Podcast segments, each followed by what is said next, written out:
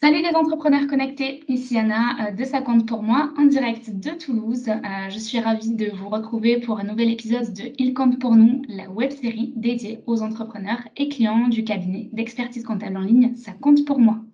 Pour restituer rapidement le contexte de Il compte pour nous, euh, eh bien c'est une web série pour donner rendez-vous aux entrepreneurs et clients du cabinet. À travers ces interviews, ils vont nous partager leur expérience en tant que créateurs, gérants d'entreprise, leurs bonnes pratiques. On va également découvrir les coulisses de l'entrepreneuriat et le but est de comprendre leur déclic, leurs projets, comment ont-ils passé le cap de l'entrepreneuriat et quelles sont leurs euh, visions du terrain? On va parler de tout ça en suivant. Et aujourd'hui, j'ai le plaisir de recevoir Florent, euh, le cofondateur du journal Le Dranche, le premier journal étudiant de France, un journal de débat qui présente le pour et le contre de chaque question pour permettre à chaque citoyen de se forger sa propre opinion. Il est ingénieur de formation et il a fondé ce journal avec Antoine Dujardin en 2015. Il est également l'ex-président de l'association Démocratie ouverte. Mais je ne vais pas tout vous dévoiler de suite, je vais laisser euh, Florent se, présenter. Bonjour Florent. Bonjour. Merci d'avoir répondu présent pour, euh, pour le nouvel épisode de Il compte pour nous. Euh, est-ce que vous pouvez vous présenter aux entrepreneurs connectés, nous dire qui vous êtes? Eh ben, je m'appelle Florent Guignard, j'ai 34 ans maintenant. Et effectivement, je suis, comme ça a déjà été dit, je suis le cofondateur du, du journal Le Dranche. Ok, super. Euh, le dranche, si vous pouviez le, définir en, quelques phrases, quelle est l'idée, quel est le concept? Alors le concept, effectivement, c'est quelque chose d'assez simple, mais qui, euh, mais qui pourtant n'existait pas avant. Euh, c'est un journal où pour chaque sujet, on va chercher deux personnes qui connaissent vraiment le sujet, qui sont compétentes, qui sont légitimes. une qui défend le pour, l'autre qui défend le contre, de manière argumentée et face à face, avec autant de place pour l'un et pour l'autre. Le but, effectivement, il est double. Euh, le premier, c'est que vous puissiez vous faire bah, votre propre opinion en lisant le journal et non pas l'opinion de la personne qui détient le journal.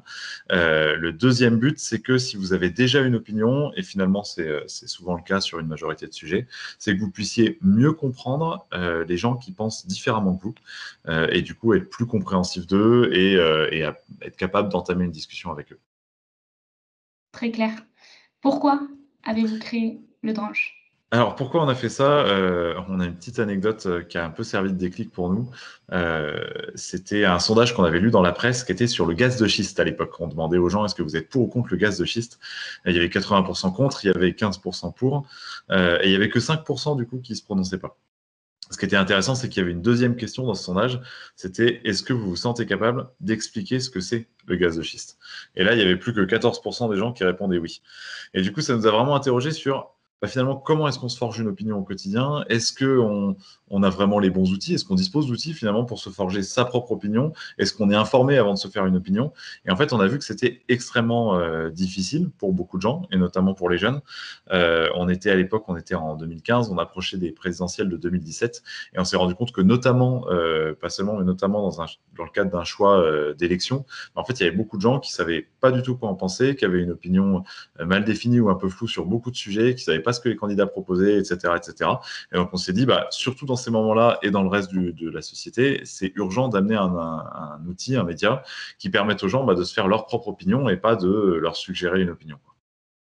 Ok. Et est-ce qu'aujourd'hui, euh, le Dranche accomplit cette mission?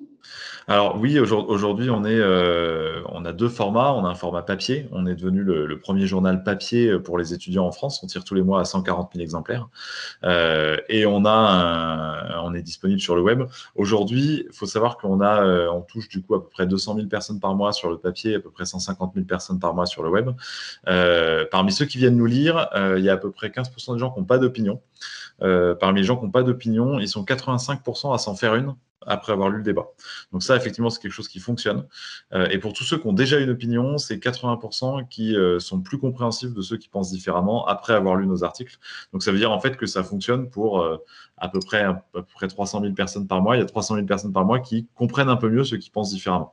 Donc c'est quelque chose qui est assez essentiel. Je pense qu'on a tous des exemples en tête de, de, sujets sur lesquels il y a des groupes de personnes qui n'arrivent pas à se comprendre. C'est un phénomène qu'un sociologue américain a appelé les bulles de filtre, les bulles d'opinion c'est une bulle dans laquelle tous les gens pensent pareil. Et avec les algorithmes, notamment des, réseaux sociaux, de Google News, etc., en fait, on, a tendance à lire que des articles qui sont déjà d'accord avec nous et à s'enfermer petit à petit dans cette bulle d'opinion. Euh, ça a des effets assez dramatiques parce que c'est des effets qui peuvent être vraiment, euh, ça peut vraiment créer des tensions dans la société. Nous, on, contribue un tout petit peu à diminuer ces tensions. Euh, du coup, les, résultats, les chiffres que vous venez d'évoquer sont, euh, assez satisfaisants. Est-ce que euh, vous êtes vous satisfait des résultats de Ledranche aujourd'hui? Alors oui, enfin oui et non. Oui, dans le sens où on, sait qu'on est utile à tout un tas de personnes. Et d'ailleurs, c'est par rapport à mon, travail d'avant où j'étais, je travaillais dans un gros groupe, etc. C'est ultra gratifiant d'avoir juste le retour des gens d'avoir un métier où les gens vous disent euh, merci de faire ça, euh, ça a été utile, etc. C'est très gratifiant. Donc oui, on est satisfait dans ce sens-là. Euh, non, on n'est pas complètement satisfait parce que comme je pense comme tous les entrepreneurs sociaux, nous on est une entreprise de l'économie sociale et solidaire, on veut s'attaquer à un problème de société qui est bah, l'engagement citoyen, le fait que les gens puissent se parler, débattre et se comprendre. Et ça, on est moyennement satisfait parce que bah, la société va pas vraiment dans le sens d'une société plus apaisée, je pense, en ce moment. Et, que du coup, on aimerait bien euh, faire plus, on aimerait bien être plus connu, on aimerait bien que plus de monde nous utilise. Le site, il est gratuit, il est sans pub. Donc, on aimerait bien qu'il y ait encore plus de gens qui, euh, bah, en fait, qui viennent euh, lire les débats, qui viennent se faire une opinion, qui viennent essayer de mieux se comprendre. donc, on aimerait bien être plus connu, etc. Ça, on n'y est pas encore. Donc, effectivement, c'est, on est satisfait parce qu'on a des retours, on sait qu'on est utile. On n'est pas satisfait parce qu'on sait qu'on pourrait faire encore plus. Ok, donc ça, ça fait partie de vos, euh, de vos pistes de, développement, d'amélioration pour, euh, pour la suite. Complètement. On a pas mal de, projets effectivement prévus euh, pour la suite, alors notamment sur les présidentielles. On va essayer d'avoir un. on a fait une grande enquête auprès de nos lecteurs et des personnes qui ne sont pas encore nos lecteurs pour bah, savoir ce dont ils avaient besoin. c'est un peu en France, c'est la période où tout le monde d'un coup s'intéresse au sujet de société, à la politique, à l'économie. Donc on voudrait profiter de cette période pour dire, bah, en fait, déjà, l'engagement, c'est pas que les élections, c'est euh, voter ou pas voter, c'est un choix, mais il n'y a pas que ce choix-là. Euh, et l'opinion, c'est quelque chose qui se travaille au quotidien. Mais donc voilà, on voudrait essayer vraiment de, profiter de cette période pour bah, offrir ce qu'on propose à un maximum de monde, se faire connaître un peu plus, être utile, et puis permettre aux gens bah, de, de faire leur choix, quel qu'il soit, mais de faire leur choix en fonction de leurs opinions et pas par défaut. Ok, très clair. Euh, et vous, pour vous remettre un petit peu au, centre du, projet, est-ce que c'est du coup le Drange votre première société? Oui, c'est la première société euh, qu'on a créée, c'est la première société de mon, cofondateur aussi. Euh, mhm. Ce qui explique qu'on a, nous, on a un parcours un peu atypique. On était, on est tous les deux ingénieurs de formation. On bossait pour une grosse boîte avant, donc on n'avait jamais travaillé dans le milieu de la presse, on n'avait jamais travaillé dans le milieu de la communication, on n'avait jamais entrepris. Donc on a mis, je pense, beaucoup peut-être plus de temps que des personnes qui seraient à leur deuxième ou troisième boîte ou qui, sont déjà des spécialistes du secteur. Euh, on s'est développé vraiment petit à petit, on a fait des erreurs. L'avantage de ça, c'est que ben, non seulement on a beaucoup appris de nos erreurs, et en plus de ça, on s'est énormément basé, vu qu'il y avait plein de choses qu'on ne savait pas faire, on s'est énormément basé sur nos lecteurs pour savoir ce qu'ils voulaient, ce qui leur plaisait, euh, ce qui les intéressait. Et du coup, on a un fonctionnement qui est un peu atypique. Euh, c'est nos lecteurs, encore aujourd'hui, qui choisissent, qui proposent et qui choisissent les sujets de débat. Ils votent pour les sujets de débat qu'ils veulent voir. Euh, ils ont un droit de veto sur la publicité dans la version papier, des choses comme ça. Donc, on, a vraiment fait, on a mis beaucoup plus de temps parce que c'était notre première expérience. Mais à l'inverse, on est très content de l'avoir fait parce qu'on a fait les choses, du coup, d'une manière un peu différente de ce qu'on aurait fait si on était déjà spécialiste du secteur. Ok, donc en fait, vous, avez, euh, vous êtes parti de, votre idée de base et euh, avec vos outils et euh, vos connaissances, vous avez appris en gros sur le tas. Tout à fait, exactement. On a appris sur le tas et du coup l'avantage c'est qu'il y avait beaucoup de choses qu'on ne connaissait pas. Euh, on a eu la chance aussi d'être euh, très bien accompagné, d'être beaucoup aidé.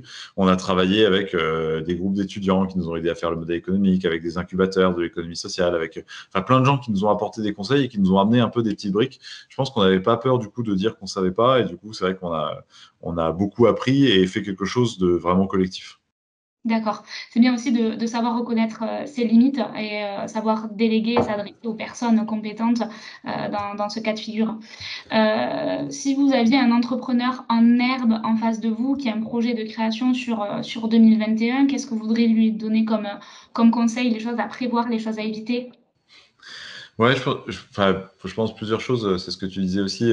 Je pense que déjà le fait de reconnaître les domaines dans lesquels on n'est pas bon euh, pour se faire accompagner.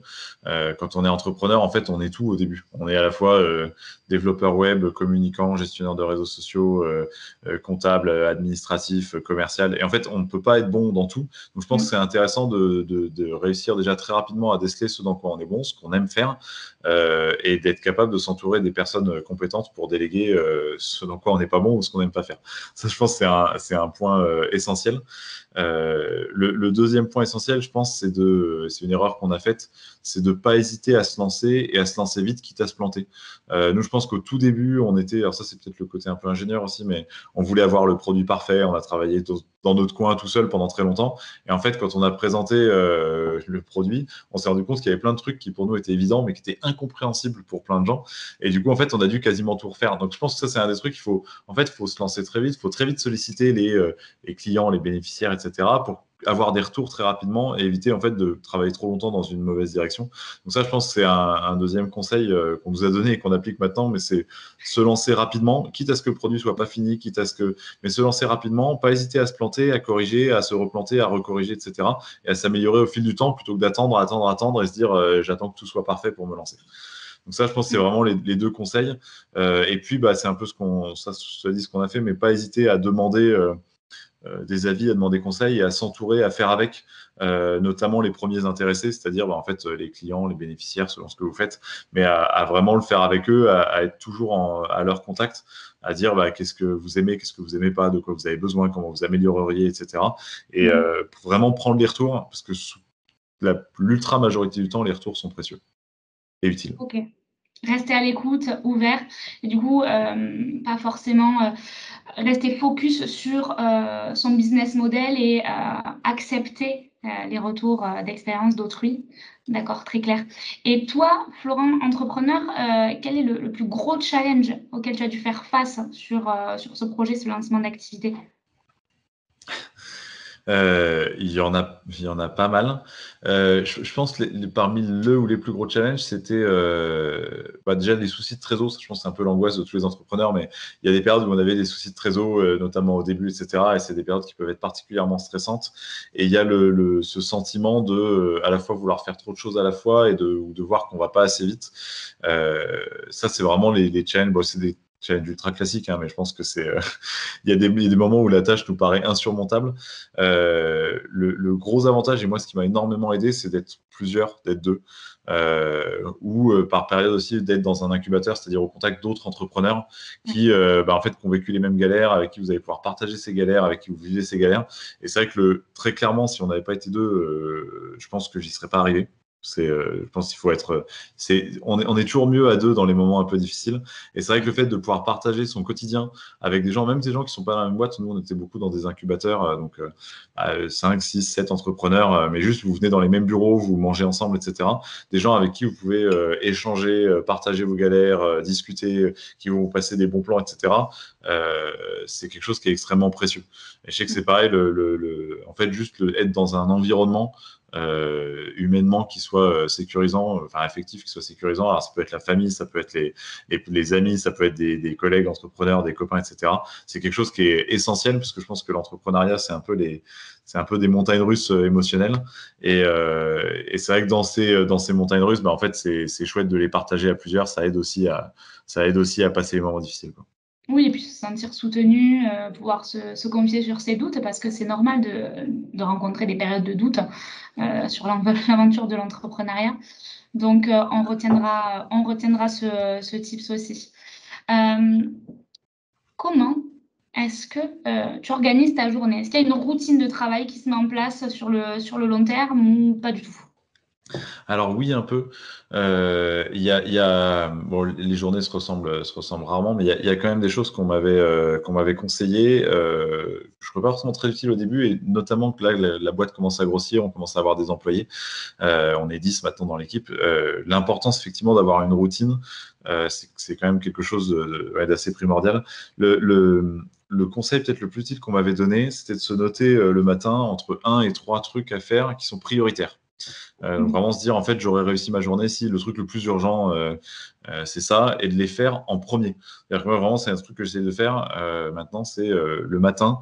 Alors, il se trouve que j'ai un, temps de train assez long pour aller au bureau, donc je profite de ça, mais j'ai des entrepreneurs, soit qui viennent plus tôt, soit qui s'isolent, soit qui le font de chez eux. Mais en fait, ils se disent, je commence à faire et en fait tant que j'ai pas fini la tâche ou les deux tâches les plus importantes pour moi, je fais rien d'autre. Je n'ouvre pas mes mails, je réponds pas au téléphone, etc.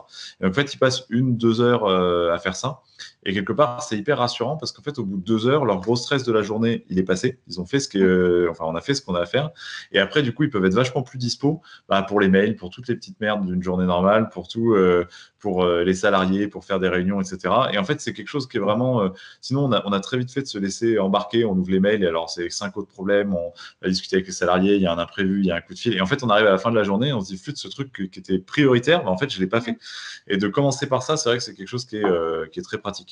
Moi, ce que j'essaye de faire, c'est effectivement commencer par le ou, les deux sujets les plus importants le matin, de rien faire d'autre. Euh, toute la mhm. journée, je suis dispo pour l'équipe, etc. Et après, le soir, je prends euh, une heure et demie, j'ai un temps de trajet en train pour faire mes mails. Et en fait, ça, c'est pareil, de pas se laisser, c'est-à-dire de choisir ce qu'on veut faire et de pas se laisser assaillir par tout ce qui rentre, tout ce qui arrive. Donc, effectivement, de se dire, bah, les mails, c'est le matin et le soir, et la journée, je regarde quasiment pas mes mails ou des choses comme ça. Ok, donc ça, ça va éviter de procrastiner. Ouais, de procrastiner ou juste de subir un peu les trucs. On se rend compte qu'en fait, il y a des choses importantes. Souvent, on sait tous à peu près les choses importantes qu'on a pour la boîte. Il faut développer une nouvelle version du produit, il faut sortir un nouveau site, il faut je sais pas quoi. Et souvent, en fait, mm. c'est des tâches un peu de fond. Et sauf qu'au quotidien, c'est, ça peut être difficile de se mettre sur ces tâches de fond. Et donc, en fait, on va se laisser prendre parce qu'on a euh, un client qui nous demande un truc, un mail, un salarié, un truc, etc. à gérer. En fait, on va mm. faire plein d'autres choses. Et à la fin, on se dit, bah, en fait, les trucs qui étaient finalement le plus important pour la boîte, je les ai pas fait. Et ça, c'est vraiment un truc de se dire, euh, euh, finalement, ces tâches de fond qui font ce qu'est notre boîte, qui font notre produit, qui font, il faut les faire passer en premier. OK et euh, du coup, tu tu le disais, vous avez aujourd'hui, euh, bien évolué, vous êtes, euh, une type de de 10 personnes. est-ce que c'est pas aussi, une charge supplémentaire en tant qu'entrepreneur de devoir, bah, passer de, à 2, à 3, à 4, à 5 et maintenant gérer, une véritable équipe et être employeur? Ça, comment tu l'as vécu? Alors, je, pense que j'ai eu la chance d'être accompagné, d'avoir des gens qui m'ont préparé à ça. Euh, mais c'est vrai que c'est quelque chose euh, qui peut être assez perturbant parce qu'au début, effectivement, on est entrepreneur, on est seul ou, à deux, mais en tout cas, on fait tout. Euh, et après, on commence à avoir des premières aides qui sont à la fois des aides, mais des personnes dont il faut, enfin, qu'il faut manager, etc. Donc, en fait, on fait un peu moins de choses, mais en, en plus, on devient manager. Et puis, plus le temps passe, en fait, plus on est je ne vais pas dire déconnecté de l'activité, mais moins on va faire euh, l'activité ou en tout cas les tâches euh, du métier, et plus on va faire en fait du management et de la stratégie. D'ailleurs, on avait aussi rencontré des, entrepreneurs qui avaient très mal vécu, notamment des personnes qui avaient quitté un, taf administratif pour faire des métiers plus manuels et qui en fait, quand ils commençaient à être 7, 8, 10, se rendaient compte qu'ils finalement ils faisaient plus métier manuel et qu'ils ils redevenaient manager, etc. Donc on a aussi eu des et ça peut être un truc intéressant, c'est dans le sens de savoir ce qui nous plaît. On a aussi eu des copains entrepreneurs qui en fait sont restés euh, actionnaires de la société, mais qui ont recruté quelqu'un pour la gérer et qui eux sont revenus sur un poste de euh, soit vraiment de créatif, de euh, manuel, de etc. C'est-à-dire en fait qui eux-mêmes à un moment donné se sont dit, moi ce que j'aime c'est pas diriger une grosse société, c'est faire et du coup qui laissent la direction de leur propre société à, à quelqu'un d'autre. bon pour nous c'était pas notre cas. Moi j'aime bien manager et j'avais été préparé à ça, mais c'est vrai que du coup c'est faut faut, faut, s'attendre à changer complètement de boulot en fait euh, quand la boîte grandit. Euh, et ça, c'est vrai que c'est quelque chose qu'il faut se mettre en tête et se préparer parce que, euh, bah, parce que ça, si c'est subi, ça peut être un peu surprenant ou ça peut être un peu déboussolant aussi. Oui, on peut, on, a, on peut avoir l'impression de perdre bah, l'essence même du projet et ce, ce, qu'on aime faire. Mmh, tout à fait. C'est pas le but. Euh, très clair comme, euh, comme euh, explication. pour en revenir juste au fait qu'aujourd'hui tu sois client de Ça compte pour moi, comment ça s'est passé? Comment tu as connu le, cabinet? Parce que ça va faire plusieurs années, plusieurs exercices que, que tu as avec nous. donc, Comment est-ce que tu nous as trouvés? Nous, c'était un peu par hasard. c'était un peu par hasard parce qu'en fait, on cherchait. Jusque-là, on avait des comptables qui étaient face avec je veux dire, très à l'ancienne, c'est-à-dire euh, sans logiciel. C'était, euh, enfin, on perdait trop de temps sur la compta. Traditionnel, voilà. on perdait trop de temps sur la compta, euh, il y avait des erreurs, etc. Enfin, c'était un peu vraiment la plaie. Et du coup, on a demandé deux, trois recommandations. On nous avait conseillé trois, quatre, trois, quatre solutions. Et quand on a regardé, on a eu un peu un, pas dire un coup de cœur, mais euh, si quand même un peu un coup de cœur pour ça compte pour moi. Déjà parce que vous étiez pas cher. C'est un truc euh, qui est pas des moindres. Quand on est entrepreneur, on est radin. Euh, vous étiez pas cher. C'était extrêmement simple. J'avoue que le fait d'avoir un logiciel qui vient pour tout reprendre ce qu'il y a sur le compte en banque, il y a juste à catégoriser, etc. Euh, ça se passe très bien. Le fait que vous étiez euh, complètement en France, c'est-à-dire qu'on a toujours eu euh, des contacts ultra cool avec des, bah, avec des gens compétents qui sont toujours les mêmes, qui suivent notre dossier, etc. Et donc, ça a été vraiment, pour nous, ça a été un peu la, solution parfaite, pas chère, compétente, française, et, qui prend moins de temps. Et donc, c'est vrai qu'on a, depuis, on l'a beaucoup recommandé. on l'a recommandé à pas mal de copains entrepreneurs. et je pense à juste titre parce que ce que vous faites, c'est bah, facile et c'est bien, c'est pratique. Quoi. Bon, ça fonctionne. C'est exactement. Tant mieux. Euh, si euh, tu devais donner euh, des conseils aujourd'hui aux entrepreneurs qui nous regardent, alors pas forcément les créateurs d'entreprises, mais les entrepreneurs qui sont lancés depuis longtemps, qui ont un petit peu des appréhensions par rapport ben, à, la, crise qu'on vient de, traverser, comment aborder 2021, toi avec ton recul déjà ben, sur, sur l'actualité, sur ton secteur d'activité, qu'est-ce que tu as envie de, de leur dire? Est-ce que tu es plutôt optimiste euh, comment tu vois les choses, toi? Ouais, je, pense qu'il y a.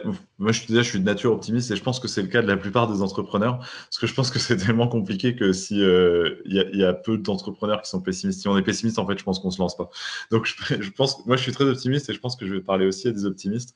Euh, oui, je pense que j'ai l'impression qu'il y a, nous, ce qu'on a constaté, c'est qu'en fait, si le, fond de, ce qu'on fait c'est solide, ça correspond à un besoin. Euh, et, si on est proche de nos clients ou de nos bénéficiaires, il y a, il y a toutes les raisons du monde que ça corresponde à un, besoin réel. En fait, euh, si vous répondez à un besoin, les gens continueront à venir vers vous. Et j'ai l'impression que justement, cette crise, ça, alors ça a été difficile pour pas mal d'entrepreneurs, mais je pense que ça a eu au moins cette vertu de se dire, en fait, si, ce qu'on fait correspond à un vrai besoin, si on est proche de nos clients, bah, l'activité, elle reprendra et ça aura peut-être eu la vertu de d'enlever un peu tout ce qui était peut-être superflu ou tout ce qui était tout ce qui correspondait pas vraiment à un besoin. Et donc je pense qu'il faut se concentrer sur la base, c'est-à-dire c'est quoi notre activité, à quel besoin on répond et être bon dans la réponse à ce besoin. Et je pense qu'à partir du moment où ces ingrédients-là ils sont réunis et qu'on est proche de nos clients, euh, toutes les raisons sont réunies pour que ça pour que ça redécolle. Quoi. Donc ouais, je, dirais ça effectivement comme conseil. Euh, bah, restez proche de vos clients, soyez bon dans ce que vous faites, dans la base de ce que vous faites, et, euh, et puis oui, fatalement, ça reprendra. Super, on aime, on aime les entrepreneurs optimistes. De toute façon, comme tu l'as dit, euh, si on est entrepreneur, on est forcément optimiste parce qu'il euh, faut croire en son projet, croire euh, ben, en, toutes ses idées, ses valeurs et leur, leur donner vie et les faire vivre. C'est ça le, plus gros challenge. Ouais, je pense. Je pense qu'il y a une part d'inconscience hein, dans l'entrepreneuriat. Donc, il faut être optimiste pour faire ça. Optimiste et couteau suisse. C'est ça. Qu'est-ce qu'on peut souhaiter à ton, ta société, j'allais dire ton aventure, ta société, qu'est-ce qu'on peut souhaiter à Ledrange, euh, mis à part le développement, bien sûr, plus de lecteurs, plus d'abonnés, plus de visites? Qu'est-ce que qu'est-ce que j'aimerais euh, dire, être fier dans 10 ans euh, de, de ton parcours? J'allais dire à long terme, et c'est paradoxal pour une entreprise, j'aimerais presque qu'on puisse nous souhaiter de plus exister. Je me dis si un jour, en fait, il s'est passé un, la société est dans un tel état euh, d'apaisement, euh, d'engagement citoyen que, en fait, le branche a plus besoin d'exister. Moi, je rêverais un jour, on n'en est pas, hein, dans 10 ans peut-être, peut-être dans 30 ans, mais je rêverais un jour de pouvoir dire, en fait, euh, c'est bon, il y a plein d'autres médias qui, enfin, où tous les médias un peu ont repris nos méthodes. chacun dispose de plein de manières différentes, peu importe quoi, de se faire son opinion. les gens savent où s'engager pour être en accord avec leurs convictions on, on sert plus à rien, on arrête quoi. Je rêverais, euh, je rêverais de pouvoir dire ça. Donc à long terme, en attendant, il faut nous utiliser pour ça, mais à long terme, je rêverais presque de pouvoir dire euh, on sert plus à rien. C'est beau. bon, euh, en effet, il n'y a pas de suite. Donc je pense que le branche a encore de, de beaux jours devant, devant, lui, le journal. Top. Et est-ce que vous voulez rester vraiment focus sur la, cible étudiante ou peut-être l'ouvrir à un autre site de, de lecteurs? Non, de, fait, au, tout début, quand on s'est lancé, on voulait, euh, on voulait remplacer 20 minutes et CNews euh, dans le métro. Donc, c'était vraiment s'adresser à tout le monde, etc. Bon, c'était pas, ça demandait quelques millions d'euros qu'on n'avait pas forcément. mais au-delà de ça, oui, ce qu'on voit déjà sur le. Donc, on s'est lancé la version papier, notamment pour les étudiants, parce que c'est un âge déjà où, bah, on n'a pas trop d'argent, donc il fallait que ce soit gratuit. C'est l'âge où on est appelé à voter pour la première fois, où on quitte le domicile familial souvent. Donc, donc c'est effectivement, c'était un âge privilégié ça. Euh, après, ce qu'on voit déjà, c'est que sur le site, ou même dans les personnes qui s'abonnent, euh, en fait, c'est pas du tout que des étudiants. On est plutôt encore sur des jeunes, mais c'est plutôt 18, 18, 35 ans, 18, 40 ans. Euh, et après, effectivement, non, notre solution, elle, elle, elle, répond à un besoin que tout le monde peut avoir, qui est juste le besoin de comprendre les personnes qui pensent différemment et puis de, se faire son opinion. Donc, petit à petit, effectivement, on va s'étendre. On s'est déjà étendu, mais on va s'étendre. Notamment, on le voit sur le site internet. Euh, on a une moyenne d'âge qui est plus haute que la, moyenne d'âge étudiante. Et donc ça, effectivement, on va, on va continuer à s'étendre. Alors géographiquement déjà pour, euh, pour que la version papier soit euh, disponible quasiment partout. Maintenant, les abonnements, on livre dans le monde entier.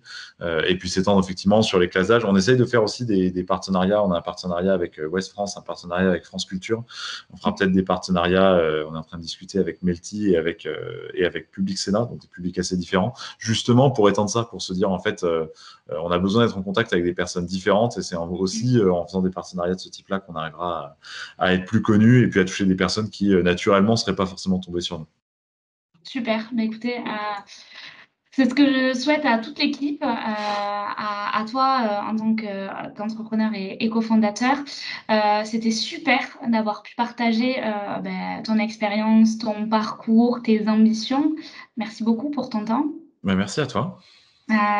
et donc, je souhaite que les discussions euh, s'élargissent, que euh, la société puisse euh, échanger de manière apaisée et s'ouvrir, s'ouvrir, s'ouvrir sur une multitude de sujets.